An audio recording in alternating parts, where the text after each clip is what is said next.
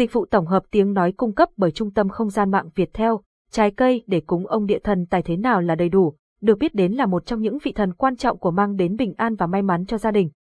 Ông địa thường xuất hiện cùng bàn thờ với thần tài và đây cũng là cặp đôi luôn luôn đi cùng với nhau. Một trong những thắc mắc của nhiều người hiện nay thì đó là trái cây cúng ông địa thần tài như thế nào là đầy đủ, và có điều gì cần lưu ý khi cúng ông địa thần tài.